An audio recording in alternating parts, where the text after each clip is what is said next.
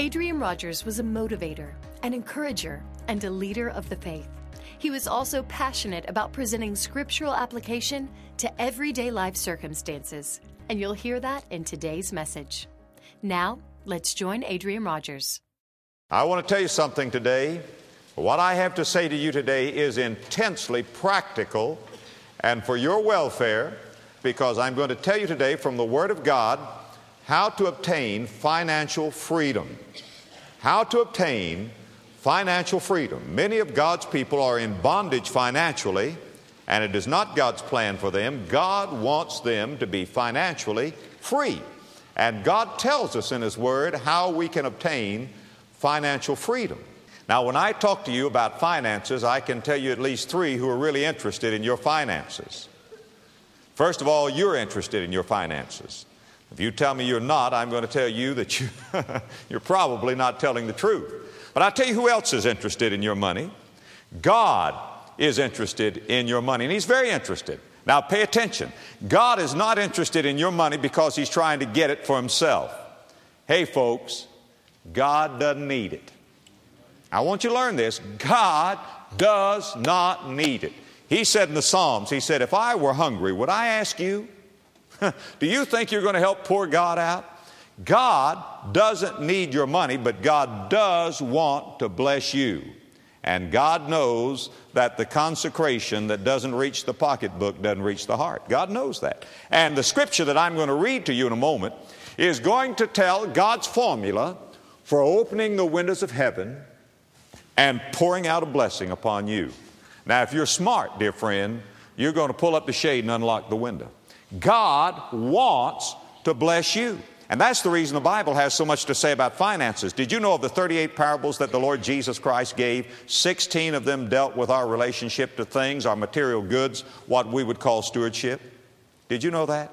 Did you know there are about 500 verses on faith and about 500 verses on prayer, but about 2,000 verses on stewardship and our relationship to our physical material things. God is interested not because He's trying to get something from you, but primarily because He wants to bless you.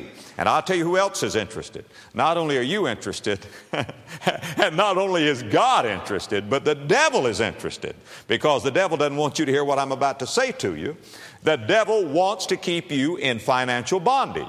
If he can keep you in bondage of any kind, he has you right where he wants you. I want you to pay attention to God's Word, what He has to say here when the Bible tells us how to obtain financial freedom. Now, look in verse 7. Here's what God says to those people so long ago, but what He says to us today. Even from the days of your fathers, you are gone away from mine ordinances, and have not kept them. Return unto me, and I will return unto you, saith the Lord of hosts. But ye said, Wherein shall we return? Now, this was an insolent answer they gave to God. It was a silly question. How shall we return? Do you see their self righteousness there? Well, God is about to pull uh, the rug out from underneath this self righteousness in verse 8. Will a man rob God? Yet ye have robbed me. But ye say, Wherein have we robbed thee? God's answer, in tithes and offerings. You are cursed with a curse. Now, friend, if you're going to be cursed with anything, you don't want to be cursed with a curse. you are cursed with a curse, for you have robbed me, even this whole nation. Now, friend, it'd be better to rob a bank than to rob God. I heard about a man who was pulling a hold up, and he wrote a note and gave it to the teller. It said, Put all your money in this bag. This is a holdup. She scribbled a note, sent it back to him, said, uh, Straighten your tie. They're taking your picture. now, God knows if you're robbing Him, and He says here, You are cursed with a curse because you have robbed me, even this whole nation. And then He says, Bring ye all the tithe into the storehouse, that there may be meat in my house, and prove me now Herewith saith the Lord of hosts, if I will not open you the windows of heaven and pour you out a blessing, there shall not be room enough to receive it. And I will rebuke the devourer for your sakes, and he shall not destroy the fruits of your ground, neither shall your vine cast her fruit before the time in the field, saith the Lord of hosts. And all nations shall call you blessed, for ye shall be a delightsome land, saith the Lord of hosts. Now, God wants to deliver you from financial bondage. Financial bondage is being cursed with a curse. Let me give you 11 marks of financial bondage. Let's just see if you are in financial bondage today. First of all, uh, have you ever found yourself charging daily expenditures? I'm talking about the daily things that you need gasoline, food, groceries. Charging those things because you don't have the money to pay for them. Do you put off paying a bill that is due till next month? Hmm? Do you ever borrow money to pay fixed expenses like taxes and insurance? Are you aware of how much money you owe? Do you have creditors calling you and hounding you for overdue bills? Do you have to take from your savings sometimes just to pay your current bills?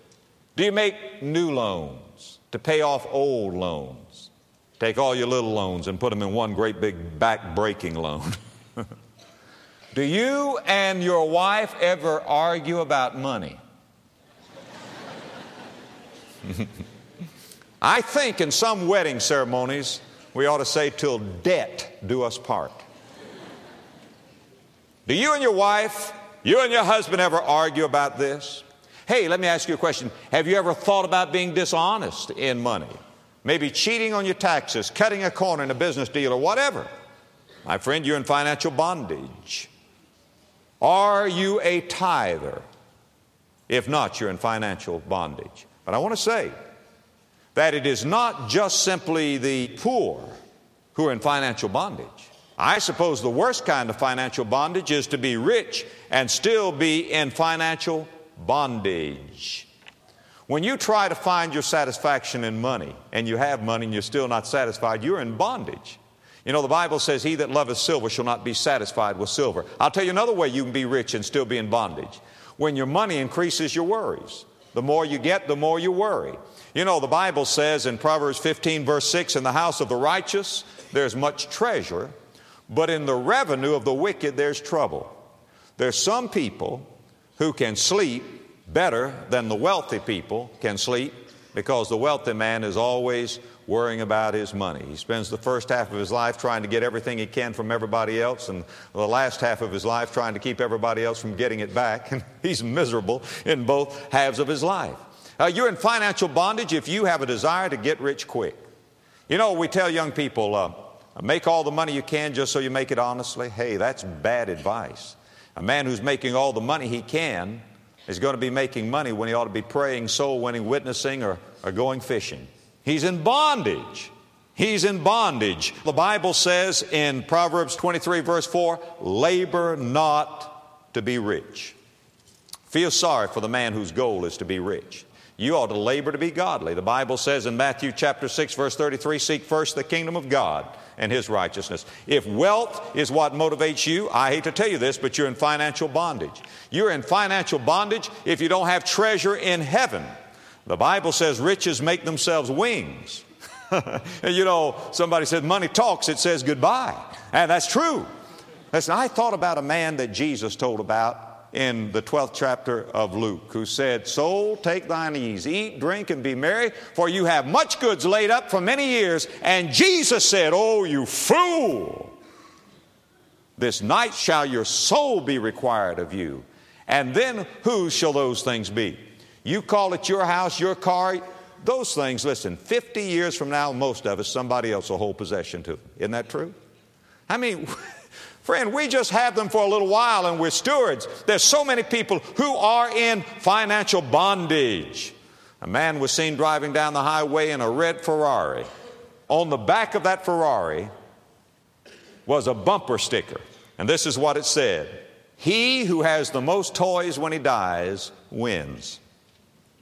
That's wrong, friend. Because you see, if you want to know really how wealthy you are, you add up everything you have that money can't buy and death can't take away. And then you're going to know how wealthy you are. Or put it another way, are the things you're living for worth Christ dying for? Think about it.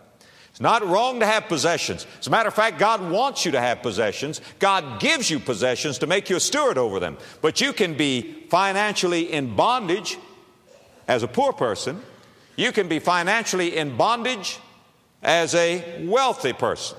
Somebody has described a modern American as a person who drives a bank financed car over a bond financed highway. On gasoline he's just bought with a credit card, on his way to open a charge account at a department store.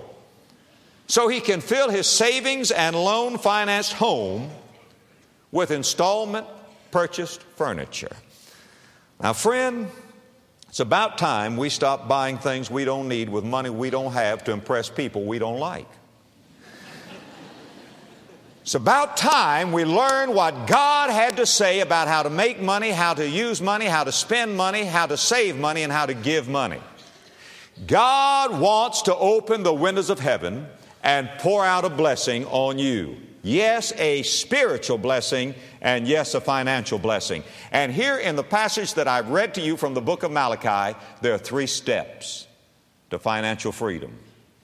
Number one, there must be a personal return to God. Look in verse 7. Even from the days of your fathers, you're gone away from my ordinances and have not kept them. Return unto me, and I will return unto you, saith the Lord of hosts. But ye said, Wherein shall we return? The point of return has to be at the point of departure. And so God answers this.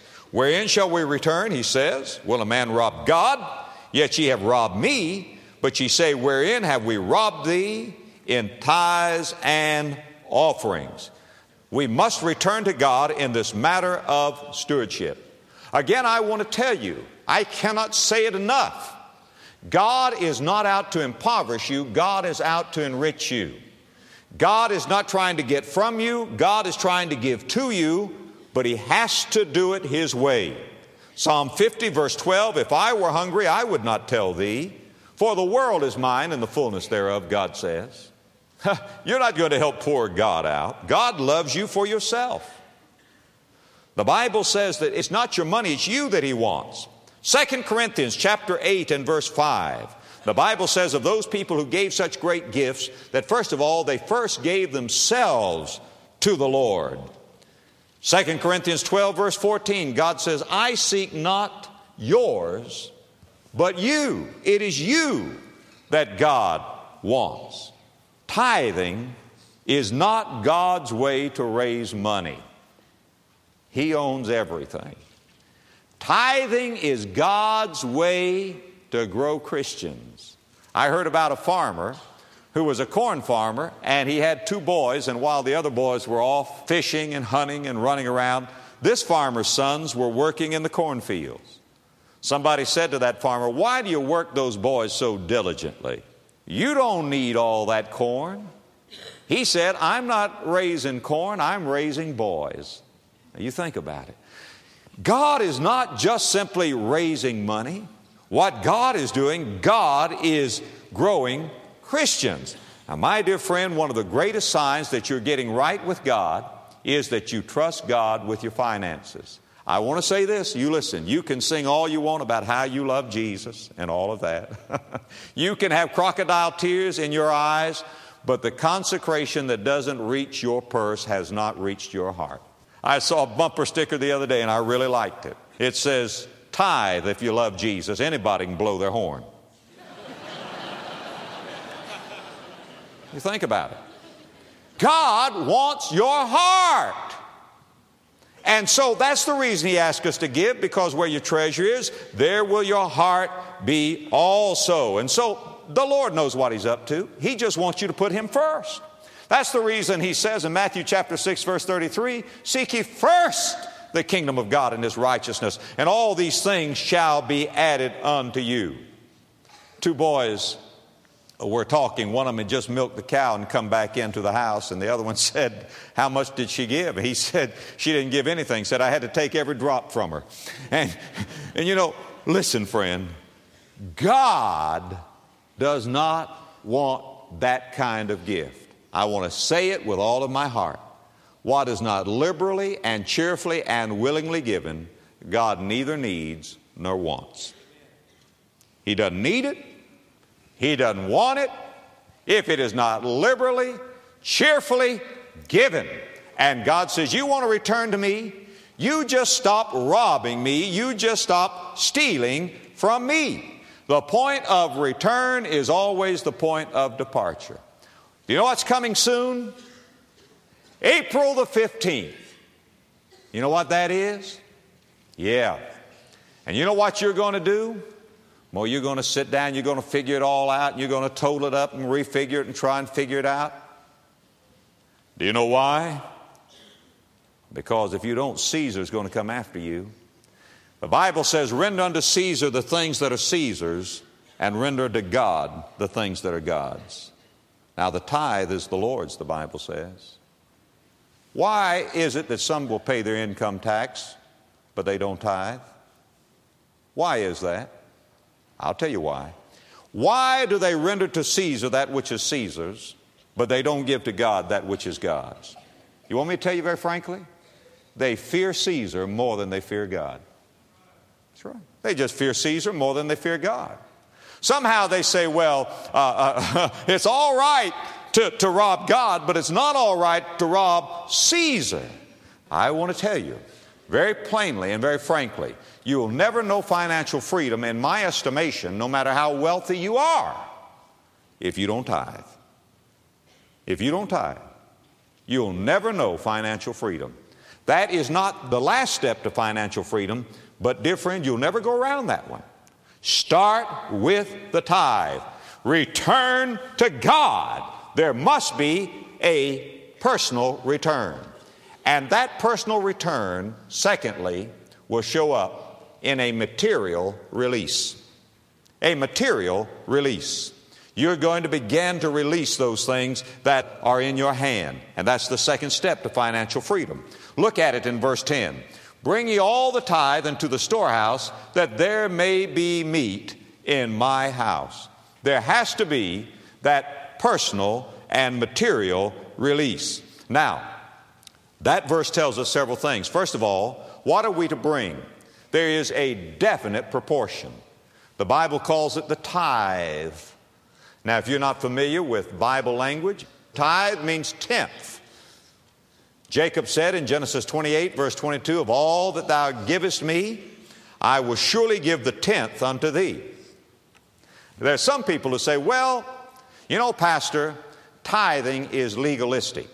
That's the reason I don't tithe. Tithing was for Jews in the Old Testament, tithing was for Jews under the law, but I'm a Christian.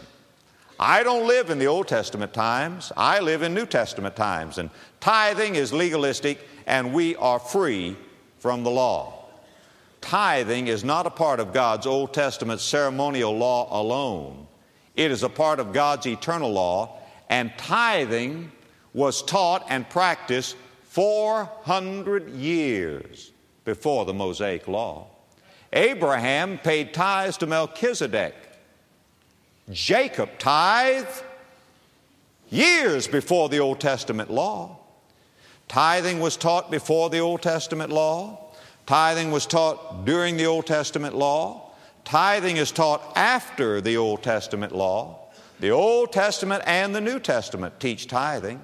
In Matthew chapter 23 and verse 23, put this in your margin there. Jesus is talking to the scribes and the Pharisees, and he said, Woe unto you, scribes and Pharisees, hypocrites, for ye pay tithe of mint and anise and the cumin, and have omitted the weightier matters of the, the, the uh, law, judgment, mercy, and faith. These ought ye to have done, pay tithe, and not leave the other, judgment, mercy, and faith, undone. You see, there's no competition between tithing and judgment, mercy, and faith. They're all a part of what our Lord wants us to do. Did you know that the Bible teaches clearly that we're to give our tithes to Jesus Christ? Did you know that? Let me show you something very interesting here. Turn to Hebrews chapter 5. Now, now put a bookmark in Malachi and then turn to Hebrews chapter 5 and read with me verses 5 and 6. So Christ glorified not himself to be made a high priest. That is, Jesus did not just set himself up to be a high priest, but he that said unto him, Thou art my son, today have I begotten thee. That is, Jesus was not a high priest by his own decision, but by God the Father. God the Father said, Thou art a priest. But he that said unto him, Thou art my son, today have I begotten thee, as he saith also in another place, Thou art a priest forever after the order of Melchizedek. That, those two verses tell us that Christ is a high priest. Now, he's not a high priest after the order of Aaron, but a high priest after the order of Melchizedek. Well, you say, Pastor, that's just so much religious lingo to me. I don't even know who Melchizedek was. I am not even real sure I know who Aaron was. And uh, Christ is what? He's a high priest after the order of Melchizedek? Yes. All right, now just keep that in your mind. Christ is a high priest after the order of Melchizedek. Just forget for a moment who Melchizedek is. And just get it in your mind that Christ is a high priest after the order of Melchizedek. Got that? All right, now let's move on. Look in chapter 7. Let's find out who Melchizedek is. Hebrews 7 7. All right, for this Melchizedek, king of Salem, priest of the Most High God, who met Abraham returning from the slaughter of the kings and blessed him. One day, Abraham, now this was centuries before the law, had gone out to a battle, and he, he, he, had, he had overcome some kings, and when he came back, he met Melchizedek. Melchizedek was a priest of the Most High God, and Melchizedek blessed Abraham. Now, what did Abraham do? To whom also Abraham gave a tenth part of all, that is, Abraham tithed to him. First being by interpretation, king of righteousness. Now, that's one thing Melchizedek was, a king of righteousness. And after that, also, king of Salem. Do you know what the word Salem means? It means peace, which is king of peace. Without father, without mother, without descent, having neither beginning of days nor end of life, but made like unto the Son of God, abideth a priest continually. Who is Melchizedek? Well, whoever he is, he's a priest of the Most High God. Whoever Melchizedek is, he has a name which means, number one, King of Righteousness. And not only does his name mean King of Righteousness, but it also means King of Peace. And not only that, but as you search the Bible, you can't ever find out where he began or where he ended. It doesn't have any earthly father or mother. He is without beginning of days or end of days. He, he, he, he just appears. And he's, he's like he's lived for all eternity. He's a mysterious king. No beginning, no ending, no father, no mother, king of peace, king of righteousness, priest of the Most High God forever. Who does he sound like to you? Well, look in verse 4. Now consider how great this man was, unto whom even the patriarch Abraham gave the tenth of the spoils. Who was this? Friend, it was Jesus. Abraham met Jesus and gave him a tithe. You say, Do you believe it was literally Jesus? I personally believe it was literally Jesus who appeared in a pre incarnate form called King of Peace and King of Righteousness and met Abraham. You know, Jesus said, Abraham saw my day and was glad. Abraham saw my day and was glad. But whether or not it was literally Jesus or somebody who prefigured Jesus, the point is still the same. The writer of Hebrews says, Consider how great a man this was to whom Abraham gave the tithe of all. And I want to remind you that Abraham existed before the Mosaic Law was ever heard of. Don't you tell me that you don't want to tithe because it's legalistic. Anybody who would let a Jew do more under law than he would do under grace is a disgrace to grace. Jesus never revised the law downward. Jesus never said, in the Old Testament said, don't steal, but I'll tell you, you can steal a little bit. It's all right. No. Jesus said, except your righteousness shall exceed the righteousness of the scribes and the Pharisees. Ye shall in no wise enter into the kingdom of heaven. Let me tell you this about the law. Romans chapter 3, verse 31. Do we then make void the law through faith? God forbid. Yea, we establish the law. Even if tithing is just a part of the law, do you think we're going to do less under grace? Why do you feed your children? Because the law says you have to feed your children? No, you love them. That's why we feed our children, why we raised our children, clothed them, housed them, fed them, educated them, because we love them. Now, the law says, however, you have to take care of your children. That's not why I do it. But suppose there's a father or mother, somebody who says, Well, I'm not going to feed my child. Then the law takes over. Child neglect is a crime, right?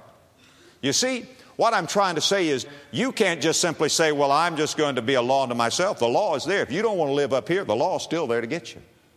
You see. If you don't live by grace, you'll be judged by law.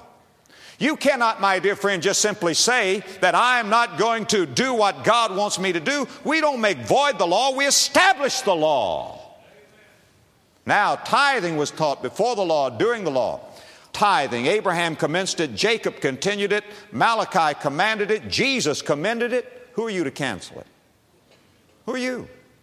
No, listen, dear friend, there is a, a, principle that we are to give, and so there must be a definite proportion. And then not only a definite proportion, but there's a definite place. Bring all the tithe into the storehouse, that there may be meat in mine house. Now, there he talked about the temple. And in the temple, there was a depository called the storehouse. And they brought the tithe to the storehouse. They didn't just spend the tithe for whatever they wanted to whomever they wanted. They didn't use that to take care of some uh, sick aunt or uncle or to send kids through school. No. They brought the tithe to the storehouse. Now, the storehouse was in the temple. The church, wherever she meets today, is the temple of God. Paul says in 1 Corinthians chapter 3, Know you not that you are the temple of God? That's the reason he went on to say in 1 Corinthians chapter 16, too, upon the first day of the week. What day is that? Sunday, right? Sunday is not the weekend. It's the first day of the week, not the weekend. All right, now listen. Upon the first day of the week, let every one of you, every one of you on Sunday lay by him in store. You see the word in store? In store, 1 Corinthians 16, 2. Bring ye all the tithe into the storehouse, Malachi 3.10. 1 Corinthians 16.2. Upon the first day of the week, let every one of you lay by him in store. Now that word in store is in the Greek the same word that you'll find in the Hebrew in Malachi 3.10. As a matter of fact, when they put the Hebrew scriptures into Greek, they went over here and got 1 Corinthians 16.2 and took the word that's translated in store and translated it here, storehouse. Same word. Same word. Greek, store, Hebrew, storehouse. Upon the first day of the week, you bring, you bring God's tithe to God's house, that God's work will be done God's way. That's the way to do it. You're not going to do it any better than that. That is the way that God says that there be no gatherings when I come. Paul said, We're not going to need any emergency offerings. Everything is going to be taken care of if God's people will just do what I've told them to do. Friend, we'd have enough to build buildings, send missionaries, expand our program, reach this city and reach this world for Christ if God's people would only get themselves in a place where God could bless them. I mean, just that God could bless them. You don't give because there's a need, you give because it's right. But when you give because it's right, you do meet a need. You see, look, there's a proper purpose that there may be meat in my house, saith the Lord. That's the definite purpose. The definite purpose. That there may be meat in my house. That is, there will be enough to do what needs to be done. I was reading the other day where a statistician said, somebody had figured it out. He said, in the average church, if every member were on welfare and they all tithed, the income of that church would more than double. That's pathetic, isn't it? If everybody were on welfare and they all tithed, the income of that church would double. Now, the purpose is God says that there may be meat in my house. Now, I don't mean to say that if you tithe, that you're going to be wealthy. I'll talk about that in a moment. I don't mean to say if you tithe, that's all you need to do. I am simply saying, friend, that is the starting place. You want to return to God? If you don't return to God with your material goods, you haven't really returned. That's what God says here. Now, there has to be a personal return, there has to be a material release, and then, my dear friend, there will be a spiritual renewal. That's when revival begins in your heart and in your life. Continue to read. Bring ye all the tithe into the storehouse, that there may be meat in mine house, and prove me now herewith saith the Lord of hosts, if I will not open you the windows of heaven and pour you out a blessing, that there shall not be room enough to receive it, and I will rebuke the devourer for your sake, and he shall not destroy the fruits of your ground, neither shall your vine cast her fruit before the time in the field, saith the Lord of hosts, and all nations shall call you blessed. Now, let me very quickly just run down this. First of all, he's going to renew our faith. He's going to renew our faith. He says, Here's what I'm going to do. He says, You can prove me, put me to the test. If I will not open you the windows of heaven and pour you out a blessing, that's a spiritual blessing. You'll say, Listen, God really does live. He really is real. He does keep His word. I have put Him to the test. When Joyce and I got married, after our wedding and so forth, we had about 50 or 60 dollars. I can't remember how much, maybe just a little more. Seems to me like it was less than a 100. We took our honeymoon on that. We, we didn't have anything, but we had each other and we had Jesus. We started out, I was just a young boy, our first year in college. We went to school seven years. I worked my way through school in all manner of jobs packing fruit, selling automobiles, doing construction work, uh, working as a butcher, working in a department store, selling shoes, selling clothes, doing all of these things to work my way through school. But, friend, when I got out of school, I was out of debt. My wife didn't work. I thought she ought to stay home. She did. Joyce and I didn't tithe. We gave beyond the tithe. We wanted to give more than the tithe. And I can tell you that through these years we've tithed. And friend, through these years we've proven this verse to be true. And God has enabled us to give away amounts of money that I thought we would never be able to give away. God has enabled us to do that. Why? Because he, dear friend, has proven to us that it is true. Prove me, prove me, God says. Put me to the test.